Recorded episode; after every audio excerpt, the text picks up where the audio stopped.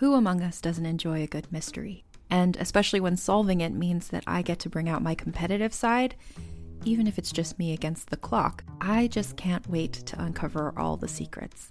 So, June's Journey is a game that is completely up my alley, and I think you'll love it too. In June's Journey, a hidden object mystery game, you play as June Parker, who's on a quest to solve her sister's murder and uncover her family's many secrets. Each chapter brings you deeper into the story, and it's set in the roaring 20s, so beyond uncovering clues, you get to experience the glitz and glamour of the time. June's Journey is definitely not a game I play mindlessly, which I love because I get genuinely invested, and a lot of it is a race against time, so there's a little fun added pressure of trying to find the clues as quickly as you can in each scene. There are also tons of ways to customize the island that you're on, learn more about the characters, and then new chapters are added weekly, so you really can't run out of things to explore. So if you think you're up to solve this case, download June's Journey for free today on iOS or Android, or play on PC through Facebook Games. June needs your help, detective. This episode is brought to you by Paramount Plus. An unlikely friendship begins in the Paramount Plus original movie Little Wing, starring Brooklyn Prince with Kelly Reilly and Brian Cox. Reeling from her parents' divorce, Caitlin steals a valuable bird to save her home, but instead forms a bond with the owner, leading to a new outlook on life. Little Wing, now streaming exclusively on Paramount Plus. Head to ParamountPlus.com to try it free. Rated PG 13.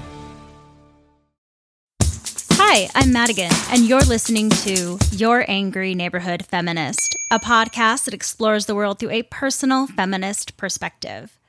Hello, everybody, and I hope you are enjoying Madigan's birthday month so far. I really, really enjoyed working on the episode covering Anne Frank. As I discussed in the episode, she has been a very important hero of mine since I was very, very young, and it was so much fun to discover new things about her and her family and the events that I hadn't previously known before. I hope that, you know, if any of you were already familiar with the story, that maybe you learned some new stuff as well. But that one was really, really enjoyable for me.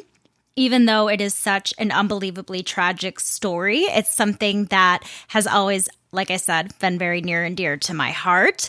This coming week's episode will be the Ask Me Anything episode, celebrating my actual birthday, so I don't have to do as much work this week. Thank you very much.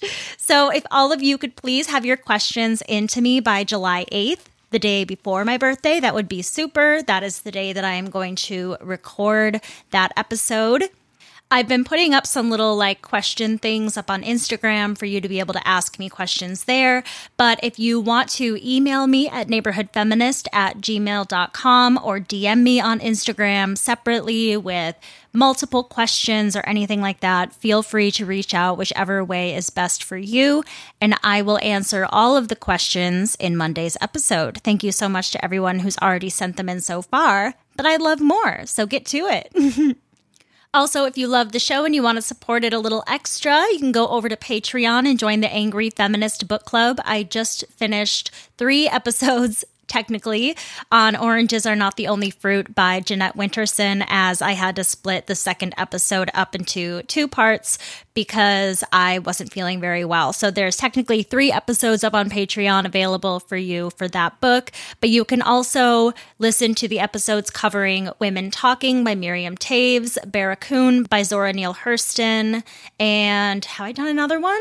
Oh, of course, and Still Learning by my friend India Oxenberg. So there's four books, which means there's eight episodes at least, maybe nine, available covering just those books. And you can join the Angry Feminist Book Club for $5 a month. But if you want a little bit of extra content on top of that, you can join the Feminist Faves level for $8 a month, where you can get everything from the book club, but also get all of these episodes ad free. Sometimes you get them a little early.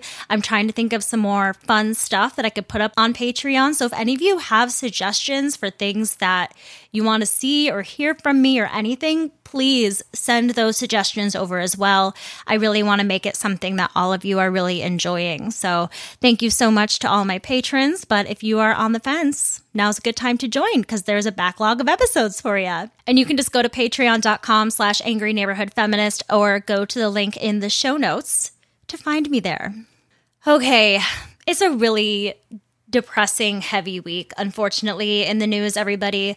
I wanted to talk about some more kind of like pop culture stuff toward the end that's like still kind of disturbing, but hopefully will be a little bit of a palate cleanser because the first two topics are going to be pretty heavy. The first topic that I'm going to cover involves police brutality against a person of color. So, if that is something that is going to be sensitive for you, please listen with caution. But last week, a 17 year old by the name of Nahel Merzouk, who was of North African descent in France, was killed in the suburb of Paris after refusing to stop at a traffic stop. Since then, roughly 3,400 people have been arrested due to the outrage that spread across France. Nahel's killing has become a rallying cry, very similar to the way George Floyd's murder affected all of us in the United States. The protests that arose out of George Floyd's murder came to be after years and years of blatant violent brutality by police officers with very little consequence, such as Trayvon Martin, Michael Brown, Eric Garner, Tamir Rice, and many more. We also saw three horrific murders of black individuals by either white assailants or cops in very short succession Ahmaud Arbery, Breonna Taylor, then George Floyd in the spring of 2020. So all of that was just kind of like boiling under the surface. And then when the video of George Floyd was released, it was like all of that erupted. And that was when the unrest and the protests began in the United States and internationally. All over the world, people were greatly affected by Floyd's death, but also I think because they saw a lot of very similar things happening in their own countries, which seems like that's what's going on in France at the moment. Because there has been a rise in police violence since 2017 in France when a law was passed which permitted police to shoot a vehicle fleeing a traffic stop if the driver was putting the passengers or passerby at risk which call me crazy, but I feel like shooting at the car would also make them lose control of the vehicle, which would also be incredibly dangerous. But hey, what do I know? Before 2017, on July 19th, 2016, Adama Traore, I'm probably saying the name wrong, I'm doing my best, I'm really trying, who was a 24 year old black man in France, died while in custody after being restrained and apprehended by the police. This event also caused outcry and protests when it occurred, but it reignited again in May of 2020, around the same time as George Floyd's death, when the officers involved were cleared of any wrongdoing. So if I'm going to imagine this circumstance, I'm assuming that a lot of people in France that were of similar mind to the people listening to this podcast or more liberal minded, I'm sure knew the news and everything that was going on in the United States. And I'm sure that they felt affected by that as well. And then having these officers that senselessly murdered a black person be let go without any sort of consequences, I'm sure because of what was already kind of brewing around the world, just blew that up even more. When I was looking up Adama's case, I discovered that he passed away on his 24th birthday, which is just so sad to me. He was born on July 19th, 1992, just 10 days after myself. And I don't mean to say any of that as like a selfish thing, like, oh, let me insert myself into this. But I think all of us do that thing where we can find different ways to identify ourselves with different people and different tragedies, which makes it almost like hit home for us more. And I know I'm mentioning my birthday a lot. I'm really not meaning to, but that's it's something that kind of was like, whoa, oh my gosh, like on his 24th birthday exactly. And this person who's like, my age exactly passed away. It just it makes it very very real. The fatal shooting that just occurred was the third to occur during a traffic stop in France in the year 2023. In the year 2020, there were three deaths. In 2021, there were two. And then it jumped to 13 in 2022. And I also read online that 2022 was the highest record ever for police brutality in the United States as well, which is unbelievable, especially since it really seems like everybody has decided to forget about what we went through three years ago. So if the brutality is even worse, why are we so quiet? The victims are often people of color. More specifically, they are most often black or from the Maghreb subregion of Northwest Africa, including countries like Algeria, Libya, Morocco, Tunisia, Spain, and others. And it is considered to be more of an Arab nation as well.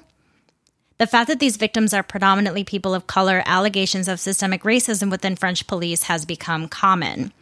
The United Nations Human Rights Council criticized the country's police force in May of 2023 and urged the implementation of significant measures to address excessive use of force.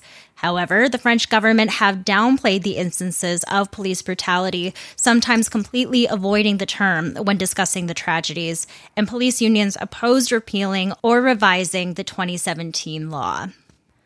Nahel was 17 years old and worked as a pizza delivery driver in the city of Nanterre. He had no criminal record but was apparently known to police for resisting arrest. In fact, he was actually charged with resisting the previous weekend before his death. According to the prosecutor, two, two Paris police officers on motorcycles noticed Nahel's car driving at a high speed around 7:55 a.m. The officers turned on their warning signals indicating for the driver to pull over. Instead, the car continued and ran a red light, and in the chase with police, committed multiple more traffic violations. Due to traffic, the car eventually had to stop, and the cops got off their motorcycles with guns pointed at the driver. They ordered him to turn off the car, but instead the driver began to move away, and one of the officers, whose name has only been released as Florian M., no full last name, shot him. The car continued moving until crashing into street furniture at 8:19 a.m. There were two other passengers in the car, with one in the back seat and one in the passenger seat. One fled and the other was arrested. Officer Florian provided first aid to the driver allegedly, but he was pronounced dead at 9:15 a.m. Authorities arrested the officer who shot Nahel and he was charged with voluntary homicide by a person in authority although I feel this might be difficult to fight with the law which permits officers to act exactly how that officer had, shooting at the car if it doesn't stop. So that was the prosecutor's side of the story. But according to the police, the officer fired his weapon as the young driver was about to run him over. In this version, they are citing self defense. However, there is a video that has gone viral across the internet. I haven't watched it. I really need to take a break from some of these things because I was really having terrible nightmares and fears but there was a video that went out and became very, very viral. And this video showed that the car was not in a position to harm the officers and was not heading toward them. So this was not self defense, and he was not about to run them over. Officer Florian is currently under investigation for manslaughter and has been placed in custody. French President Emmanuel Macron declared the incident inexcusable and unforgivable, adding that the murder of Nahel had moved the entire nation. It is incredibly rare for French government officials to critique the French police, so this was a huge statement, but a lot of people also believe that because the video was leaked and it gone so viral and it did look so bad, that he probably was doing that as a way to appease a lot of the people that were very, very angry. The police then criticized Macron for condemning the officers before justice has had the chance to speak. Nahel's family has been active in the media. There was a video on TikTok released of his mother calling for revolt for her son. And the grandmother has also come forward saying, They killed my grandson. Now I don't care about anyone. They took my grandson from me. I will never forgive them in my life. Never, never, never. The divide amongst Parisians is much the same as the division was here in the United States. The far right are supporting the cops while the liberals are standing by the victim and justice. Public outcry over the shooting evolved into protests.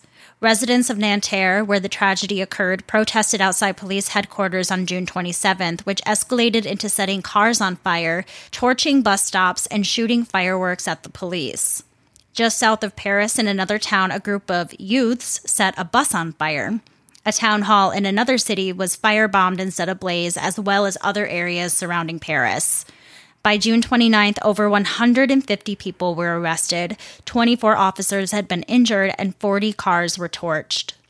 This was when some of the president's um, statements began to change a little bit and began to see, I guess, what a problem a lot of these quote unquote riots had become in these towns surrounding Paris and the Interior Minister of France, Gerald Darmanin, deployed 1,200 riot police and something called gendarmes, which I guess are civilian police, in and around Paris to attempt to quell the protests, later adding an additional 2,000. But then on June 29th, he announced that around 40,000 troops would be deployed nationwide. These resources include special anti riot units, armored vehicles, and helicopters. As of today, roughly 1,300 arrests have been made in total. Tourists have been warned about traveling to France, with the Foreign Office updating its travel advice as a response to the violence, stating, quote, some local authorities may impose curfews. Locations and timing of riots unpredictable. You should monitor the media, avoid areas where riots are taking place, check the latest advice with operators when traveling, and follow the advice of authorities. Well, my heart and my anger is with the city of Nanterre, with Nihal's family, with Nihal himself, and with anyone who is feeling outrage over what is happening. Systemic racism occurs all over the world. It is not specifically American, although it is a very American thing. But it hurts me to see this kind of authoritarian response, I guess, to a lot of these quote unquote riots because it reminds me of all of the senseless death that occurred during the protests here in the United States back in 2020. I have images of you know, a young blonde girl who was run over by a car at one of the protests. There was, I believe, a skateboarder, a young man that I'm remembering who also lost their lives at one of those protests.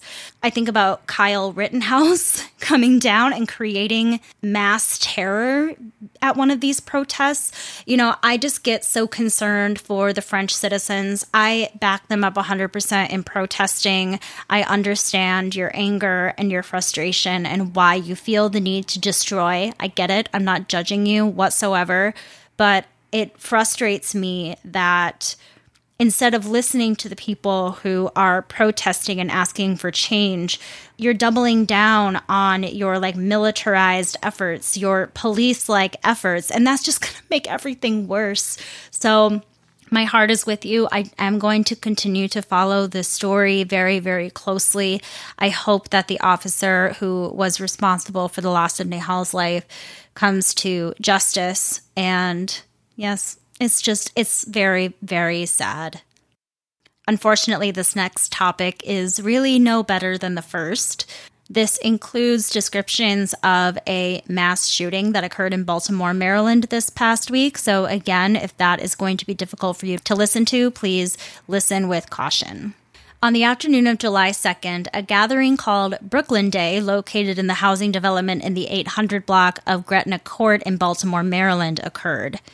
Then a man or multiple men opened fire at the event, killing two and injuring 28 others with gunshots. At least 15 of these victims were under the age of 18.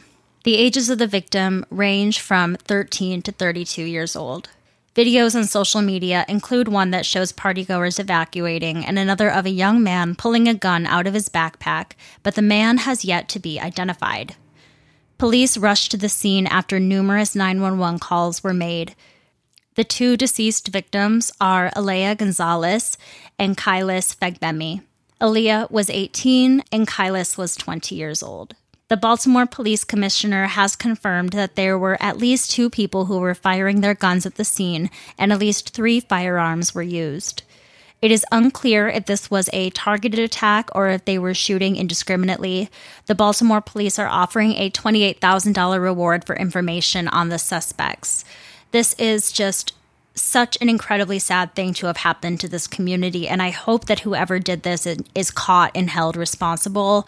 There really isn't a lot more information right now because it really was so quick and devastating, and we don't know who the perpetrators are. We don't have motive. We have nothing. So, if you are in the area and you feel that you have any sort of information that you could give to police officers. Although we don't like them, we really want them to be able to catch these bad guys. So please feel free to inform the Baltimore police if you feel like you have any information.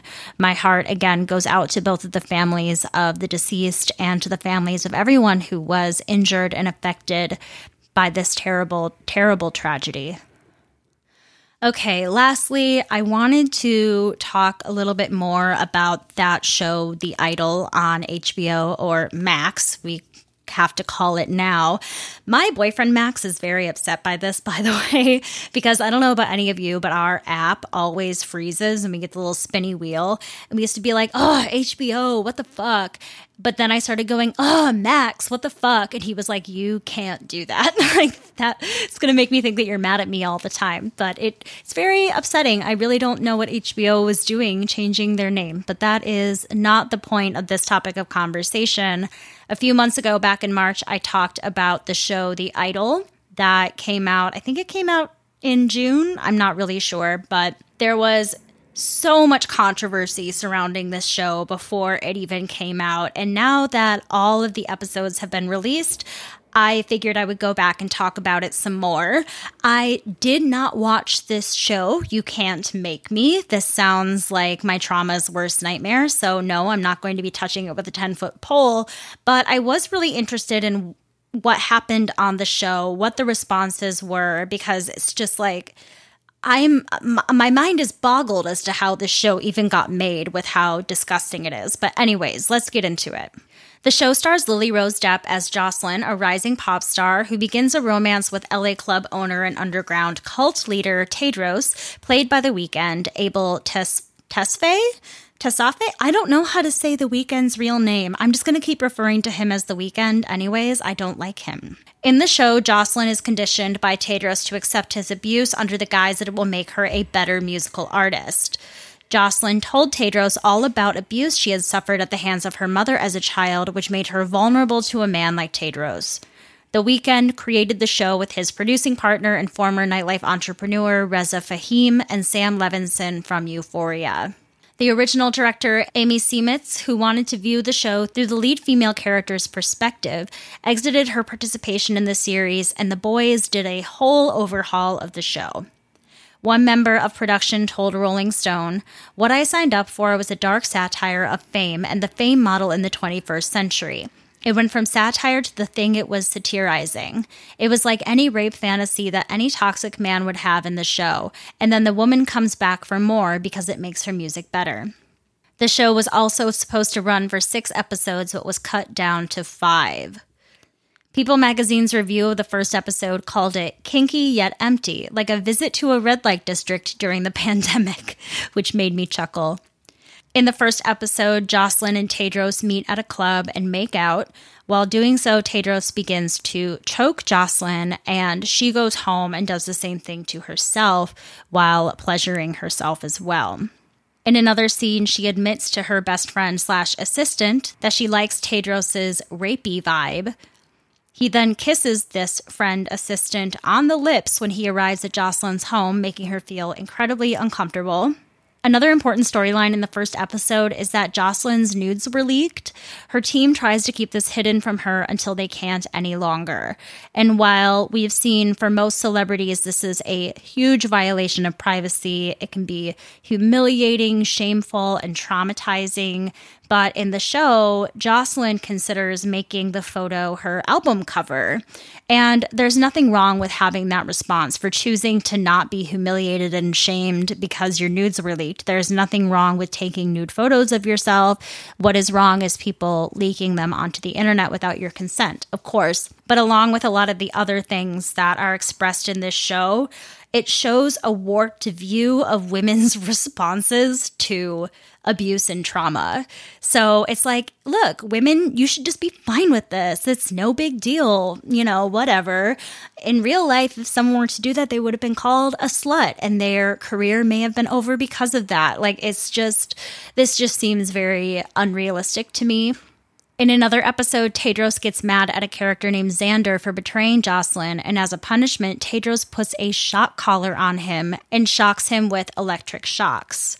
This apparently added nothing to the plot and amounted to nothing more than torture porn. Honestly, I feel like if I were to try to watch this show, I'd be watching it through the gaps in my fingers the entire time. In the final episode, Jocelyn's ex is accused of rape by one of Tedros's girls, which turns out to be a false allegation by Tedros because he didn't like that Jocelyn slept with him. This is so harmful. I cannot even begin to explain how harmful it is because in real life, when women report rape, society accuses them of making up the allegations, and this storyline furthers the false stereotype that women lie about rape for fame and money. It is so disgusting. Lily Rose Depp, what the fuck were you thinking signing on to this project? It is so misogynistic and gross. But one of the things that made viewers the most angry was the quote unquote twist ending. At the end of the series, we discovered that it was Jocelyn who had been lying to Tedros the whole time about her mother being abusive to her, explaining that Jocelyn had lied about the abuse to lure Tedros to her to benefit her career. According to British GQ, the Jocelyn we've come to know for almost the entire run of the series is tormented and fragile, hanging on by a thread and being lifted up by the people she needs but knows she can't fully trust. And now at the end, it's like, just kidding, she's actually the psycho manipulator who's been using the Weeknd's character the entire time, which I, I don't know. I didn't watch the show, but then explain explain all the abuse to me and the cult stuff. Like, I don't know. It doesn't seem feasible to me. And I'm not the only one. Many have questioned the feasibility of this twist, painting Tedros as the victim in spite of the fact that his character is an abuser who kidnapped and tortured his ex girlfriend and repeatedly abused the main character, Jocelyn. Many have described this ending as misogynistic and perverse, and others noted that the Weeknd's disapproval of the original female centered script made the reveal that Tedros was the victim all the more disturbing. I have a feeling that that is not the ending that the original director Amy had in mind. and uh, Lily Rose Depp defended the ending and her character, saying, Jocelyn is a very calculated and strategic person. She knows exactly what she wants and she'll stop at nothing to get it. Tedros was her muse, and she got what she needed out of him. Like, why do we need to be exploring these types of female characters on television and in film? I just don't see how this is beneficial. It just seems so harmful and like something all incels would get off on. It's just terrible.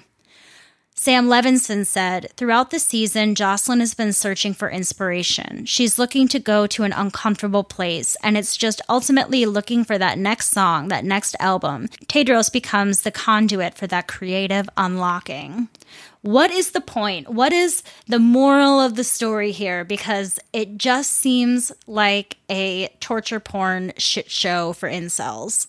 I've also read a lot of other articles as the show was coming out about some deleted scenes or things that they wanted to shoot that never came to light that are so upsetting that I can't imagine that a person's brain could actually come up with something like that. And I wonder that a lot with people who write a lot of really disturbing novels or films or TV shows. It's like, do you have to be a little bit fucked up in the head to be able to write some of these things? Is your imagination that fucked? Are these things that you're taking from reality? Because I'm thinking of this one scene with an egg that I read described, and I was like, who in their right mind would ever think to put something like that on like regular TV for people to watch? You're sick and disgusting. So I'm over Lily Rose Depp. I'm over the Weeknd. I'm over Sam Levinson. I'm not watching this show. I'm not watching anything else that y'all do. Fuck this shit. I can't believe it ever got made. I really want to know what your thoughts are, whether or not you've watched it or read about it like myself. Let me know what you think because I'm officially grossed out. All right, I hope the ending was at least a little bit of a palate cleanser for two really, really difficult topics And thank you so much for listening to another episode. If there's ever anything that you want me to cover, please feel free to email me at neighborhoodfeminist at gmail.com or DM me on Instagram at angry neighborhood feminist with any of your suggestions for the mini episode or for full length episodes. I want to give you what you want. Don't forget to find me on Patreon at patreon.com slash angry neighborhood feminist. And also, if you'd be so kind, please leave me a five star review with a quick sentence about why you enjoy the show on Apple Podcasts or rate the show on Spotify as well. It truly helps me so very much, and I very much appreciate it. All right, that is all I have for you today. I'll see you on Monday. With all that being said, I encourage you to rage on. Bye.